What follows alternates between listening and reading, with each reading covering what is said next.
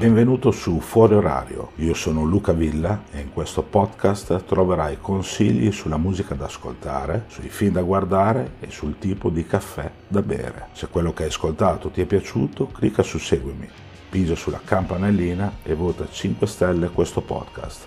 Oppure non fare nulla e continua a cercare nuovi episodi disponibili ogni qualvolta le condizioni meteorologiche saranno favorevoli. Testo e voce di Luca Villa, musiche di Alessandro Masao.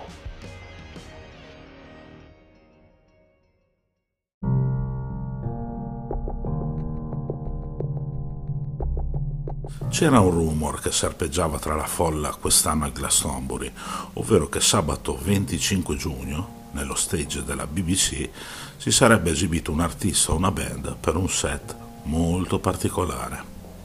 Alle 12.30 spaccate salirono sul palco gli Idols per suonare Front to Back Brutalism, il loro disco di debutto diventato nel corso dei cinque anni passati dalla sua pubblicazione un album davvero seminale, soprattutto per l'attuale scena post-punk d'oltremanica. Il gruppo suonò per circa un'ora proponendo tutte, ma proprio tutte le canzoni del loro disco di debutto, con giusto due rimandi alla loro discografia seguente, ovvero Danny Nedelko, suonata in coda alla traccia finale di Brutalism, e l'ormai classica Rottweiler, tratta dal loro secondo disco in studio, Joy as an Act of Resistance, edito giusto l'anno dopo il loro folgorante debutto. Oggi quell'esibizione è stata pubblicata nella nuova versione del disco, intitolata Five Years of Brutalism, e che contiene, oltre a tutto il disco in versione studio, anche la sua controparte suonata dal vivo appunto a Glastonbury. Il buon Steve Lamack, il noto conduttore radiofonico inglese della BBC, definì gli Idols come una delle band più incendiarie e stimolanti dell'ultimo decennio. Io aggiungerei della storia della musica, perché ad ascoltare le tracce dal vivo di questo disco celebrativo della band di Bristol saltano fuori tutte le ragioni perché si ama così tanto questo gruppo.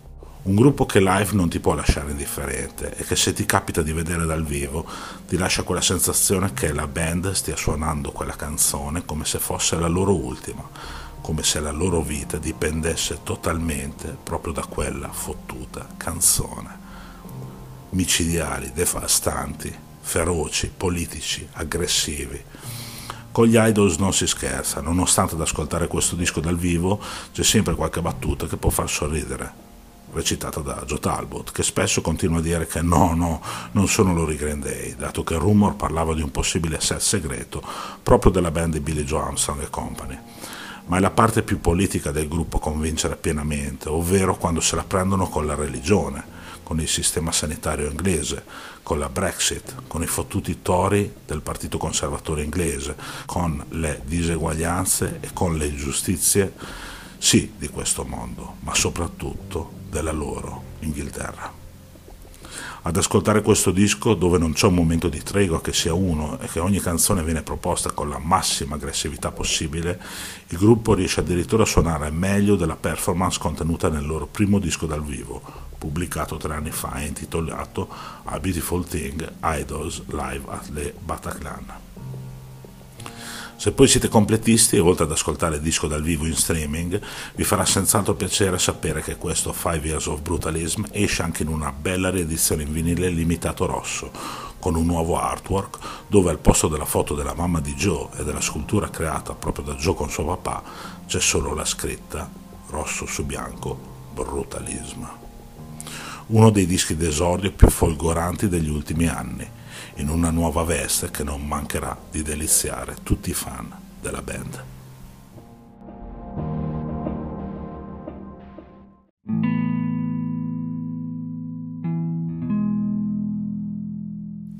Forse, come saprete, ho lanciato un podcast tutto dedicato ai Per Jam, intitolato Per Jam dall'A alla Z, dove analizzerò tutte le canzoni dei Per Jam appunto dall'A alla Z. Quindi eh, questo nuovo progetto mi ha tolto un po' di mh, mm, tempo per creare nuovi episodi per Fuori Orario Not Another Podcast, ma non temete che questo podcast continuerà ad andare avanti. Nel mentre vi lascio il trailer di Per Jam dall'A alla Z.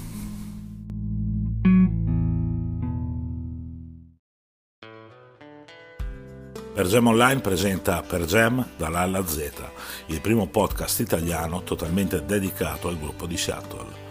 In questo podcast saranno analizzate in ordine alfabetico tutte le canzoni che Per Gem hanno scritto e inciso nel corso della loro carriera.